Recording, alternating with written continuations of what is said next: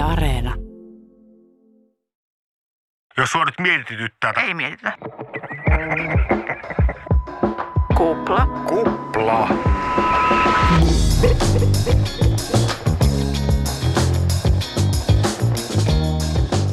Tässä Kuplan jaksossa paneudumme branded contenttiin televisiossa.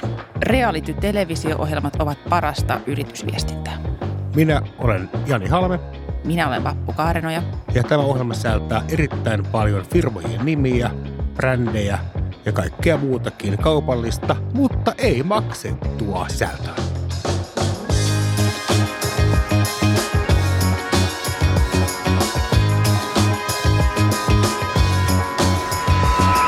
Kupla.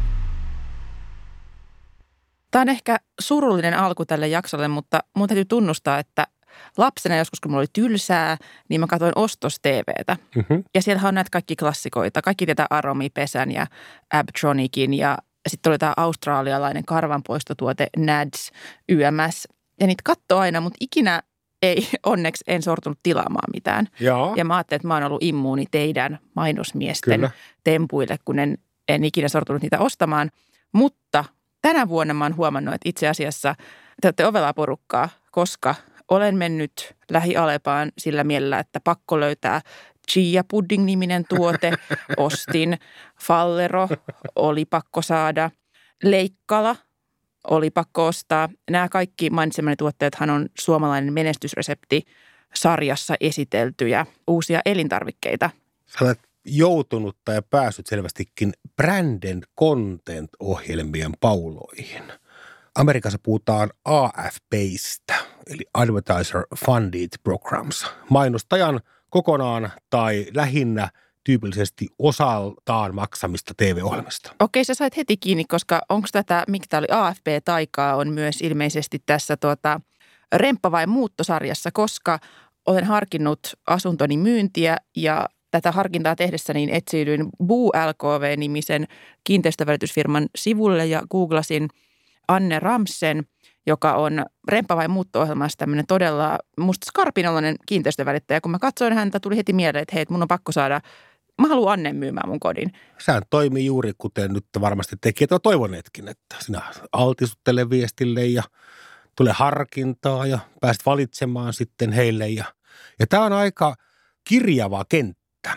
Siellä on ihan oikeita menestysformaatteja, remppa ja muutto tai koiralle koti, jotka on hyviä TV-ohjelmia, joissa mainostaja on mukaan rahoittamassa ohjelmaa ja saamassa näkyvyyttä sitä vastaan. Se on Mm. tuotesijoittelua, se on osin pääsyä castingiin, eli siihen rooliin mukaan valitaankin mainostajan edustaja, eikä siihen valita vaikkapa missiä tai mallia.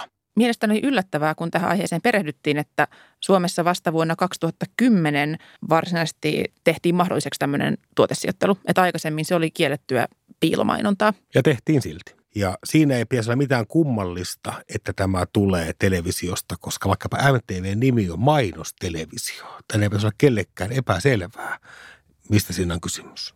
Tähän liittyy mielenkiintoinen ohjelma, eli kuin komppania Ketonen ja Gustavsberg.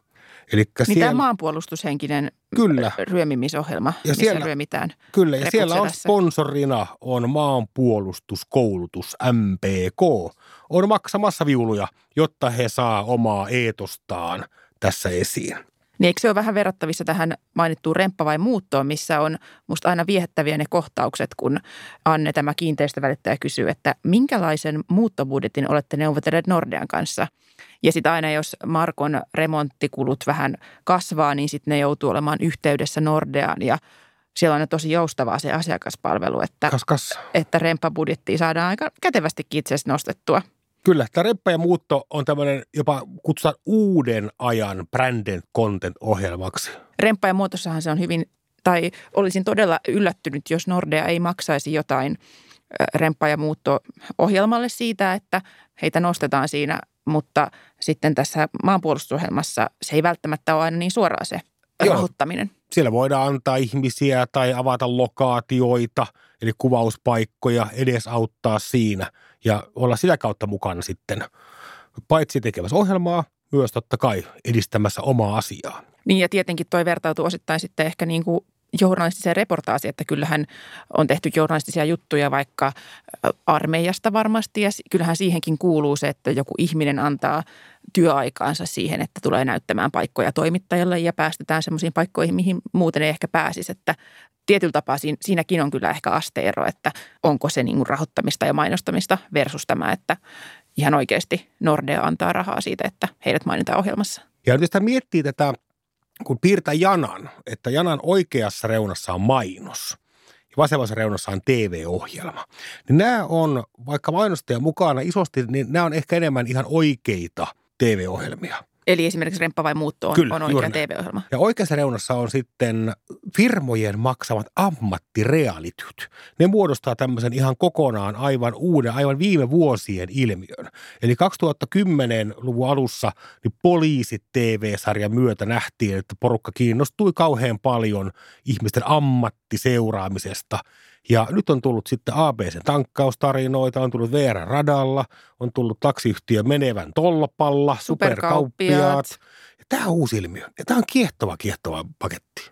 Niin ja tuossa ehkä otetaan askel pidemmälle, että okei, remppa vai muutto, siinä on ollut oikea ohjelmaidea tai ohjelmaformaatti, joka on ulkomailta tullut, mutta ikään kuin se, että keneltä se aloite siihen ohjelmaan tulee, että onko se niin, että – tehdään oikea ohjelma ja sitten siihen myydään tämmöisiä sponssidiilejä? Mm-hmm. Vai onko niin, että esimerkiksi S-ryhmän kabineteissa ideoidaan ohjelma, että olisipas muuten hienoa, että meidän uutuustuotteiden ympärille saataisiin tehtyä ohjelma ja ehdotaanpas me sitä tuotantoyhtiöille ja kanaville. Että tässä ehkä mun mielestä on iso ero, missä näkyy, että, että on menty ikään kuin vielä syvempään päätyyn, että ohjelmaideat ei synny niissä tuotantoyhtiöissä, vaan ne syntyy firmoissa. Kumpaakin tapahtuu. No mä tutkin noita ohjelmia lukuja. Mä kerron ohjelman lopuksi sulle, että kuka voitti tämän oh, katsemiskilpailun. Niin syitähän, miksi tämmöisiä firmarealityjä ja branded contenttia tehdään, niin syitähän on lukuisia. Totta kai se tähtää kaupalliseen menestykseen.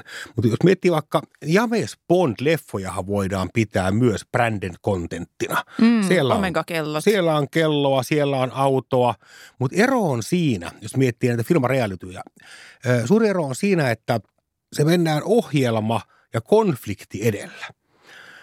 Ja nämä reaalityt eivät enää oikein mene. Eli hyvin tiedämme, niin kaiken draaman ja kaiken kiinnostavan asian ytimessä on konflikti. Sulla on kämppä romuna tai sulta puuttuu rakkaus. Sitten me lähdetään, TV-ohjelmassa lähdetään tätä asiaa ratkomaan joko fiksaamaan kämppää tai etsimään sulle sussua. Ja bondeissa niin se konflikti on varmastikin sellaista, että nyt pitää saada tämä konna kiinni, koska muuten maailmalle käy huonosti. Niin tämä firma on mukana mahdollistamassa tätä asiaa, mutta se ei ole pääosassa.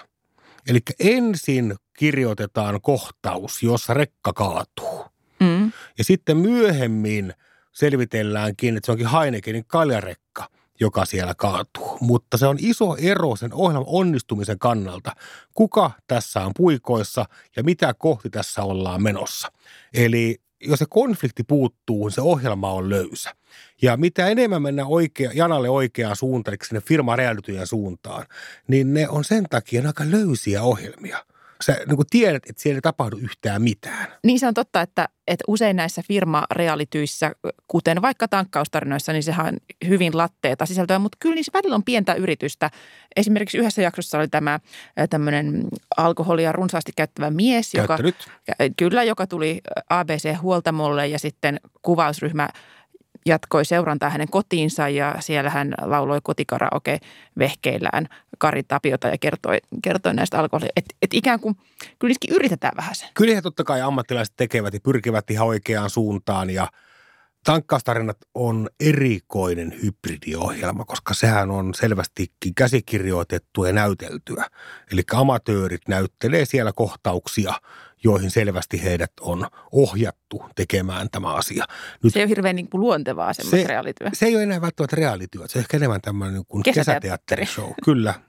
M- miten te mainosalalla siis määrittelette? Eli firmareality, esimerkiksi jos ajatellaan tätä suomalainen menestysresepti, joka on ohjelma, jossa siis erilaiset uutuustuotteet kisailevat ja Jyrki Sukula siellä tuomaroi ja etsitään uutta tuotetta S-ryhmän hyllyille ja itse asiassa se ohjelma toimii kylläkin niin, että usein myös ne ikään kuin häviäjät tai ne, jotka ei voita sitä mm. kilpailua, niin nekin päätyvät itse asiassa S-ryhmän hyllyyn. Että se on kokonainen niin kuin, tuoteperhe, joka siinä luodaan, niin sekö ei ole firman realitio, koska se on käsittääkseni ohjelma, tai tiedän, että se on ohjelma, joka on syntynyt S-ryhmän aloitteesta. S-ryhmä on keksinyt, että hei, että tämä olisi hyvä tapa markkinoida meidän tuotteita, että ehdotaan tämmöistä ohjelmaa. Ja syytä on, että he maksaa aika paljon myös tuotannosta tavalla tai toisella, joko mainosaikana tai sitten suoraan tuotantoyhtiölle tukena. Koska siinähän mun täytyy sanoa, että alun perin mä oon kyllä katsonut sitä ihan niin kuin äh, aidon kiinnostuneena, että se ei ole musta millään tavalla niin kuin erityisen löysää telkkaria, toisin kuin ehkä esimerkiksi ABC-tankkaustarinat. Mutta sä et laske sitä firmarealityihin tätä. En laske en millään muotoa. Tässä suomalainen menestystarinat ohjelma, siinä ratkotaan hurja mielenkiintoista kaupallista ongelmaa, eli uutuustuotteiden lanseerauksen ongelmatiikka. 95 pinnaa lanseerauksesta epäonnistuu. Eli jos miettii, että ne eivät ole kuin vuottakaan kauppojen hyllyillä, niin tämä ohjelma on onnistunut siinä, että se pitoilla tuotteilla on kauhean kauhean kova. Kyllä, Mut koska kat- mä en ole, mun pakko sanoa välillä, että mä en ole myöskään ainoa, joka on mennyt tähän Fallero-ansaan, vaan useina vuosina tämä ohjelman voittajatuote on ollut S-ryhmän myydyimpiä uutuustuotteita. Esimerkiksi tämä Fallero, niin se oli monessa kohtaa jopa loppu kauppojen hyllyiltä, kun ihmisten oli pakko päästä maistamaan sitä. Sehän ei aina ole hirveän ilmiselvä välttämättä se mainostajan pyrkimys tässä ohjelmassa. Tämä on ilmiselvä. Tässä pyritään ratkomaan isoa kauppatieteellistä haastetta, mutta vaikkapa tolpalla me postilaiset, niin ne on rekrytointiohjelmia. Näin mä luulen. Mä en tiedä, mä väitän näin, että siellä pyritään korjaamaan sen firman mielikuvaa työnantajana houkuttelevampaa suuntaan, kun nähdään, miten nastaa täällä – oikein onkaan. Ja varmaan sama liittyy myös sitten ABCn tankkaustarinat, näytetään miten leppo se työpaikka onkaan ABC. Ja sitten on superkauppiaat, ja kohderyhmänähän voi olla vaikkapa nykyiset K-kauppiaat ja heidän miellyttäminen, koska se on keskolla tärkeää, ja myös ehkä sitten uusien K-kauppiaiden hakeminen tähän franchising-putkeen, että näytetään, että K-kauppiaat on sankareita. Mutta varmaan myös asiakkaille, että se on sitten kiva, sä oot telkkarissa sitä superkauppiasta, niin sitten no mennään tonne ja sitten sä näet ehkä sen kauppiaan siellä ja onhan se jänskää. Poliisihan hyötyi valtavan paljon tästä. Eli poliisia lähti mukaan totta kai kiilottaakseen oma imagoaan. Poliisisarjassa ei varmasti paljastu, että ylin poliisipäällikkö onkin huumemafiooso – tai että hänen alaisensa pyörittääkin dopingrinkiä. Tietenkään, vaan sehän on imagon hallintaa. Ja siinähän lähdettiin myös korjaamaan rekrytointiongelmaa. Ja sehän toimi ihan valtavan hyvin. Poliisikouluun hakemusmäärät yli kymmenkertaistuivat muutamassa vuodessa poliisisarjan kautta. Ja hakijoista ilmeisesti iso osa myös ilmoitti, että yksi kimmoke poliisikoulun hakemiselle on ollut tämä TV-ohjelma. Juuri näin, juuri näin. Ja Totta kai nyt firmat hakee sitten koko ajan uusia muotoja mainostaakseen. Ja Mutta onko tässä enemmänkin kyse tässä sun mainitsemassa ilmiössä siitä, että kaikki julkisuus on positiivista tietyllä tapaa? Että tässä ei silleen ole mitään ei, uutta. Mit, ei niin, enkä näe mitään riskiä näille mainostajille tehdä firmareaalityö, koska heillä on vähemmän vaikutusvaltaa siihen ohjelmaan – kuin ehkä yleisesti uskotaan, niin on silti aika turvallista. Totta kai se S-ryhmä tietää, ettei ne tee heistä negatiivista ohjelmaa. Että tämmöinen itse sensuuri ja halukkuus päästä kakkosiisonin pariin, niin rajoittaa merkittävästi negatiivista ilmaisua. Se on musta viehättävää siinä suomalainen menestysreseptiohjelmassa, kun vaikka se on olevinaan kilpailu ja tosi telkkarissahan monesti sitten kuuluu semmoinen, että vähän ikävästi sanotaan jostain huonommin pärjäävästä, mutta siinä, ohjelmassa kaikki ne tuotteet on jollain tavalla kuitenkin hyviä. Että siinä ei ikinä mollata mitään tuotetta, koska todennäköistä on, niin. on, että se päätyy kauppojen hyllylle. Mutta sehän on talentkilpailu. Mutta sehän on tämän hetken talent show. Niin no, se on totta, tämän, tämän hetken hengen mukaista. Mutta ehkä siinä on osittain myös sitä, että ei haluta sitten sitä chia-puddingia myöskään mollata, koska vaikka se ei voittaiskaan, niin se kuitenkin päätyy sinne kaupan hyllylle. Kyllä tuo oma TV-ohjelma mainostajille hirvittävä houkutteleva asia. Ei tarvitse tapella mainostoimiston kanssa mistään kernallisista hienouksista, vaan voidaan suoraan miettiä, että mitkä on meidän viestinnän tavoitteet, mitkä on meidän arvot, mikä on meidän asia, ja sitten tästä tehdään TV-ohjelma. Niin kyllähän se on kiehtova idea, että me vihdoin ei ole mitään tylsiä toimittajia välissä rajoittamassa tätä meidän ilmaisuamme. Ei mitään ärsyttäviä copyrightereita. Itse päästään kertomaan tässä ajan kanssa tällaisia me ollaan. Ja mä palaan taas tähän. Kun sitä puuttuu konflikti, niin se on löysä TV-ohjelma. Ja TV on ylipäätään huono faktamedia. Eli tässä nämä mainostajat menee mönkään. Eli TV on hyvä tunnemedia. TVn ääressä on helppo itkeä, mm. nauraa ja raivota. Sanomalehden ääressä kukaan ei koskaan naura, eikä itke ja harvoin myöskään raivoa. Sanomalehti on hyvä faktamedia. Nyt nämä firmat haluaa näyttää tosi paljon itsestään ikään kuin faktoja. Ja siihen telkkari on väärä väline. Jos kysymyksellä vastaan mm. laisinkaan. Mutta palastaan nyt siihen. Eli äh, mainostajat etsii koko ajan uusia tapoja, se on ilmiselvää, mutta kyllähän tämä muistuttaa vähän tämmöistä advertoriaalihenkeä. Että sanomalehdissäkin mainostajat pyrkivät tekemään natiivimainontaa, eli tuomaan se mainossisältö, paketoidaan otsikko, tyylejä, ingressi tapojen mukaisesti, niin pyritään saamaan näyttämään se joltain muulta kuin se on. Niin tässä on samasta kysymys. Mutta onko se mainontaa, niin en tiedä. Nämä ohjelmien tekijät puhuu hyvin paljon siihen malliin, että kyse on siis dokumentin tekemisestä ja dokumentaarisesta tekemisestä. Esimerkiksi tuotantoyhtiön Moskiiton operatiivinen johtaja Pauliina Koutala ja siis tästä Pauliinan firmasta on tullut muun muassa taksifirma Menevän edesottamuksia seurannut Tolpalla-sarja ja sitten postilaisia seuraavaamme postilaiset. Niin hän, hän sanoi näin. Ja mähän niin ajattelen tämän myös siis semmoisena, että, kun tämä on niin dokumentointi ja mietin niin sitä, että että nämä kun arkistoidaan kaviin, niin, niin tämähän on niin aikansa kuvaa. Että se sairaala on hyvä sarja siitä, että siitä on ollut puhettakin, että, että se on kuvannut tosi tarkasti suomalaista niin kuin terveydenhuoltoa 2010. Kyllähän niin kuin kaikilla brändeillä, jos ne johonkin lähtee, niin on tietysti tavoite näkyä semmoisessa ympäristössä ja semmoisessa niin ilmapiirissä, joka heitä hyödyttää totta kai tässä on niin kuin se, se kysymys, että kyllähän niistä käydään keskusteluja, että mitkä siellä on, niin ollaanhan me ihan tietostaen niin kuin alttiita sille, että, että me kysytään heiltä, että mitä teille heiltä tapahtuu, mitkä on niitä kiinnostavia asioita, niin kyllähän he sillä tavalla voivat syöttää meille asioita, missä heillä tapahtuu juttuja. Mutta että sittenhän me tietyllä tavalla päätetään se, että niin kuin, onko se kiinnostavaa vai ei. Mutta kyllähän jokainen brändi, joka lähtee tämmöiseen mukaan, niin, niin tajuaa kaikkein eniten sen, että, että sehän pitää olla aitoa. Se, että jos me, jos me puhutaan, niin ihmisten pitää pystyä puhumaan ja sanomaan ja, ja kertomaan, miten se asia oikeasti on. Että siitähän jäisi kyllä kiinni niin kuin heti. Kaikissa ohjelmissa tilaa ja niin kuin ikään kuin katsoo jaksot ja hyväksyy, mutta että tämmöisissä, tämmöisissäkin asioissa se on ihan sama, sama rooli on lähinnä se, että siellä katsotaan, että sinne ei ole jäänyt mitään liikesalaisuuksia, mitään mikä on niin kuin oikeasti liiketoiminnan kannalta semmoista, mitä ei saisi näkyä, eikä myöskään mitään sellaisia niin kuin vaikka ihmisen yksityisyyteen liittyviä asioita, että siellä ei ole sellaista asiaa, mikä ei saisi näkyä. Mutta sisällölliset ratkaisut on meillä, että se on ihan selvää, että eihän me sisällön tekijöinä tämmöiseen projektiin lähettäisi, jos ei me voitaisiin luottaa siihen, että meidän sisällölliseen näkemykseen luotetaan. Miten niin kuin, voitko paljastaa sieltä mainosmaailman syövereistä, että toimiiko se nykyään sillä tavalla, että jos aikaisemmin oli asiakasfirma, vaikkapa se S-ryhmä, joka sanoi, että no me haluttaisiin vaikka tämmöistä lehtimainontaa ja näin, niin onko näissä puheissa, kun luodaan tämmöistä niin kuin markkinointikonseptia ja palettia, niin onko niissä telkkariohjelmat mukana puheissa, että hei, teille voisi itse asiassa sopia tämmöinen realitysarja teidän firman mainontaan? Nykyään aivan eräällä kuin aikaisemmin eihän tämmöistä keskustelua käyty vaikka viisi vuotta sitten. Koska, että, mutta nyt se on ihan pöydällä, että voidaan ikään kuin ostaa telkkariaikaa muussakin muodossa kuin puhtaina telkkarimainoksina. Yhtenä keinovalikon osana, kyllä. Tässä tulee ehkä näkyviin se, että kun tekijät puhuvat dokumentaarisuudesta, mutta sitten Sanoman markkinointiosasto puhuu siitä tähän tyyliin, että tankkaustarinat sarjan ympärille suunniteltiin monikanavainen mediakampanja – Puhutaan TRP-suoritteista, puhutaan siitä ihan suoraan lukee, että ABC-brändiä haluttiin vahvistaa lämminhenkisenä ja kaikille suomalaisille tärkeänä palveluinfrana.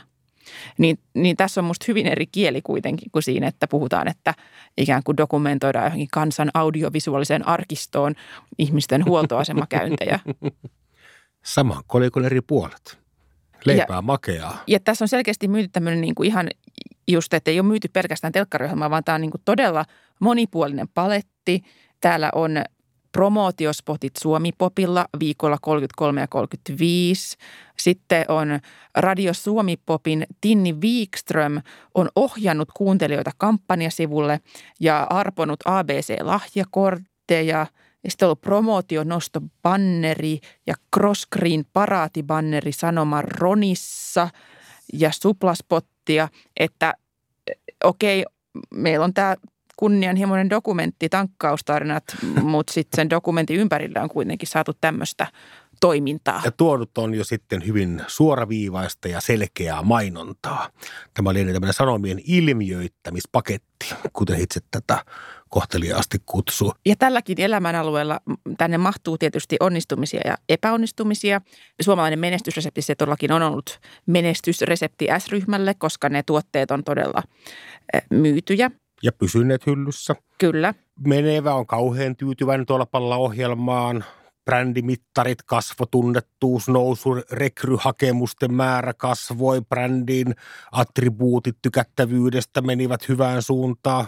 Sen sijaan sitten taas tankkaustarinat, se ei ehkä lisännyt ainakaan ABC-ketjun työhakemusten määrää niin merkittävästi. näin. Kyllä. Ja satsaus on SLtä aika iso. Mä korostan, että mä en tiedä asiasta yhtään mitään, mutta tämmöisen yleisen elämän kokemuksen ja vanhan TV-tuottaja kokemuksen ponnekkuudella väitän, että se on maksanut 25 000 euroa per jakso. Tankkaustarinat siis? Joo. Ja niitä kun tehdään 20 jaksoja, tehdään pari kautta, niin se on miljoona euroa.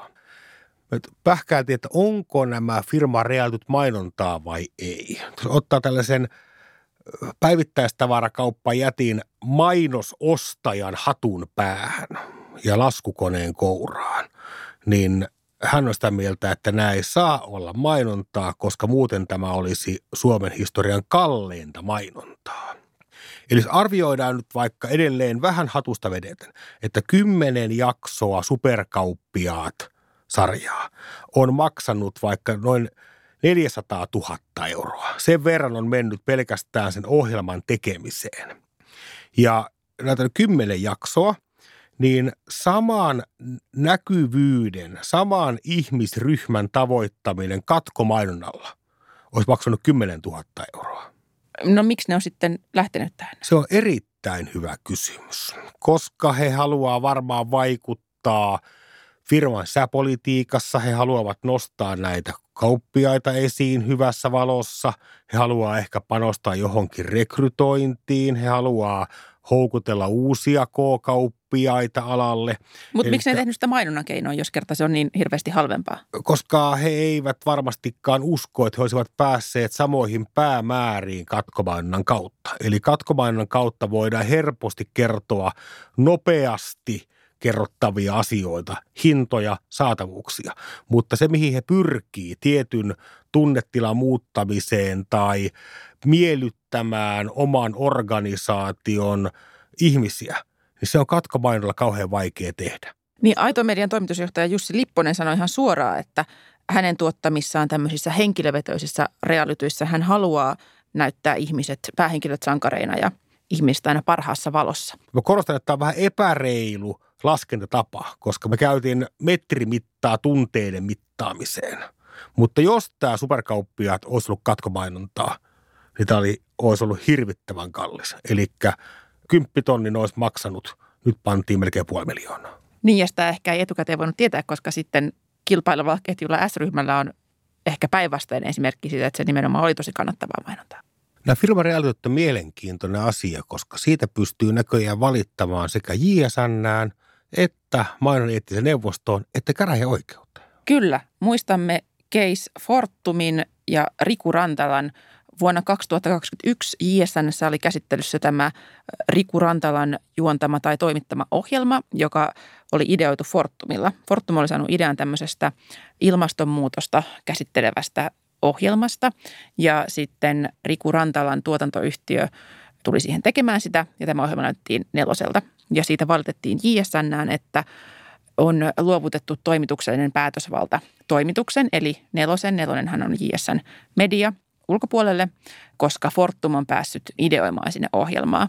Ja tästä tuli langettava tuomio neloselle. Eli katsottiin, että silloin kun firma on saanut idean ohjelmaan, niin kyse on silloin toimituksellisen päätösvallan luovuttamisesta ulkopuolelle.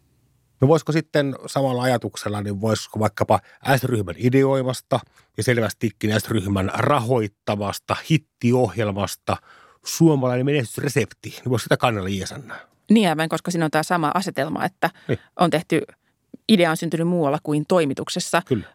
Voisi kannella ja aina kannattaa kannella. Silloin se etenisi käsittääkseni niin se prosessi, että JSN kysyisi silloin yhtiöltä, että onko tässä kyse journalismista. Ja jos vastaus on, että on kyse journalismista, niin silloin varmaan uskaltaisin sanoa, että todennäköisesti tulisi ehkä langettava tämän Case Fortumin mukaisesti. Ja tuotteita, mitkä varmaan pitää sisällään myös ajatukset, niin niitähän ei saa sijoitella lain mukaan ohjelmiin, jos- jotka ovat uutis- ajankohtaisohjelmia, kuluttaja-asiaohjelmia tai uskonnollisia tai lastenohjelmia. Mutta just tässä Fortum-keississä niin neloselta kysyttiin, että hei, onko tämä ohjelma teidän mielestä journalismia? Ja he vastasivat, että kyllä. Ja silloin se tuli siihen tarkasteluun, että jos myönnettäisiin tai todettaisiin, että eihän tämä edes ole mitään, ei tämä yritäkään olla journalismia, niin silloin sitä ei tästä näkökulmasta tarkasteltaisi JSNssä. Mä pengoin tuossa kuule katsojalukuja. Ja mitä veikkaat, mikä on ollut katsotuin firma reality viime aikoina Suomessa? Ja nyt sä tarkoitat firmarealityllä semmoista äh, mainosväritteistä ohjelmaa, jossa nimenomaan seurataan jonkun tietyn firman työntekijöiden arkea. Tismalleen. Suosituin firman reality on ollut mm, tankkaustarinat. Ei sinne päinkään. Meillä on kova kärki. Täällä on kova kärki kaksikko, eli VR-radalla ja menevän tolpalla. He on aivan omassa kategoriassaan. Heidän ensiesityksellä on ollut pikkusella 200 000 katsojaa. Ne ovat toki dropanneet sitten merkittävästi. Ja kaikkein heikommin ovat pärjänneet superkauppi- ja tankkaustarinat. Eli kulkuneuvot päihittää nyt kyllä kaupan logistiikan. Ja kuljettajat. Kuljettajien arki kiinnostaa suomalaisia. Eli luvut on aika pieniä. Eli tankkaustarinoita, niin se on Suomen vähiten katsottu filmareality. Ykköskaudella keskimääräistä jaksoa katsoi 15 000 ihmistä. Ja kakkoskaudella nousi noin 20 000 euroon, mutta ei keskollakaan nyt voida tässä kuule paljon 20 000 pirkka katsojaa. champagnea poksautella. Eli noin 20 000 katsojaa heilläkin on per jakso keskimäärin. Ja kanavien välisen taiston voitti Maikkari. Eli Tolpalla ja Radalla on Maikkarin ohjelmia, kun taas sitten superkauppiaat, me postilaiset ja tankkaustarinat ovat nelosen ohjelmia, tai sanomen ohjelmia. Vaikka tuotantoyhtiöt ei ihan tarkkaan itsekään pysty tällä hetkellä hahmottamaan, että onko tämä branded content, kannattaako tähän panostaa, jos niin kenen kanssa ja millä tarmokkuudella. Mutta se houkuttelevuushan tuntuu tosi selkeältä siis se, että tuommoinen telkkariohjelman tekeminen ei ole ihan halpaa, niin jos sä saat jonkun firman markkinointibudjetin siihen tueksesi tai mukaan, niin sehän on Joo, ne tosi miellyttävä. rahavetoi kanavalle. Kanavien päällä on varmaan myös sitten kysymysmerkkejä siitä, että kun se kilpailu kanavien välillä on niin kauhean iso, ja niin kuin puhuttiin, niin sille minuutille mainosaikaa, sille pitää pystyä, se kanava-aika on kallista ja siihen pitää pystyä tuomaan niin laadukasta ohjelmaa, että se täyttää sen tavoitteen, joka se laitettu. Jos tehdäänkin vaikka jonkun muun maksamana, tehdään vähän löysää ohjelmaa, niin se voi olla, että se on tappiollinen se slotti, vaikka siitä on tullutkin rahaa. Koska ei ole varaa tehdä huonoa ohjelmaa. Niin katsojat on tässä varmaan se, että ei nekään jaksa katsoa löysästi tehtyä ohjelmaa, kun heilläkin on vaihtoehtoja niin kauhean paljon. Mä luulen, että katsoja ei niin hirveästi kiinnosta, onko tämä mainonta, eikö tämä mainonta, onko yli 200 minuuttia, mikä JSN tahto. Mä luulen, että sitä pätkää kääntää asia. Jos he kokee, että tämä on palvelua, tämä on saumaton osa jotakin heille nastaa asiaa, niin kyllä ne antaa sen mennä. Antaa ja se on vaan hauskaa, kun ne on siinä remppa vai muutossa aina. Se on jotenkin niin viehättävä päälle liimattua, kun sitten tämä kiinteistövälittäjä Anne on aina silleen, että nyt on muuten kinkkinen keissi. Mun täytyy hakea apua parhaalta tiimiltä ja sitten se menee kysymään neuvoa näihin asunnon välitystilanteisiin muilta Buu LKVn tyypeiltä. Mutta siis se jotenkin kuuluu siihen niin luontevasti, että se on vaan hupaisa. Milloin syntyy tämmöinen Me Journot-ohjelma, joka pyrkii paikkaamaan toimittajakunnan huonoa mainetta ja parantamaan houkuttelevuutta alalla? Että olisi tällainen reality, seurattaisiin vaikkapa uutistoimituksen arkea. Jonkun pitäisi vielä maksaa se.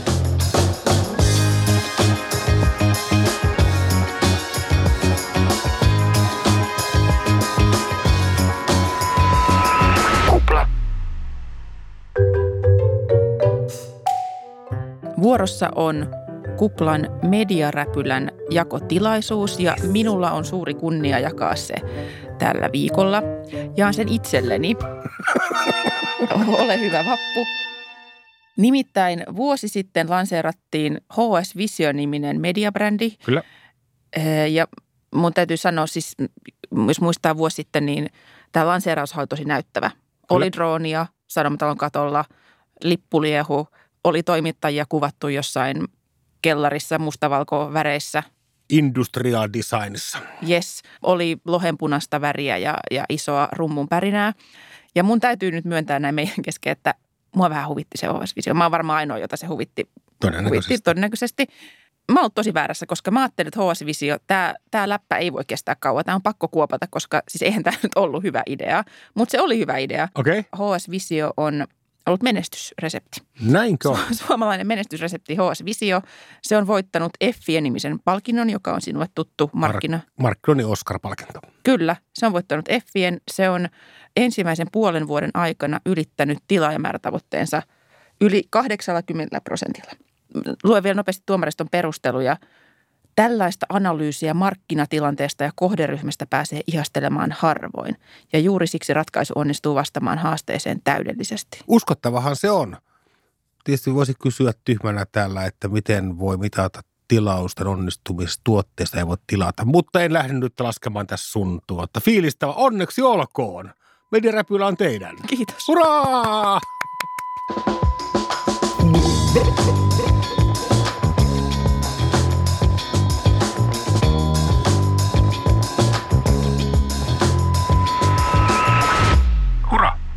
Hurra. Tämä oli kupla. Hooray.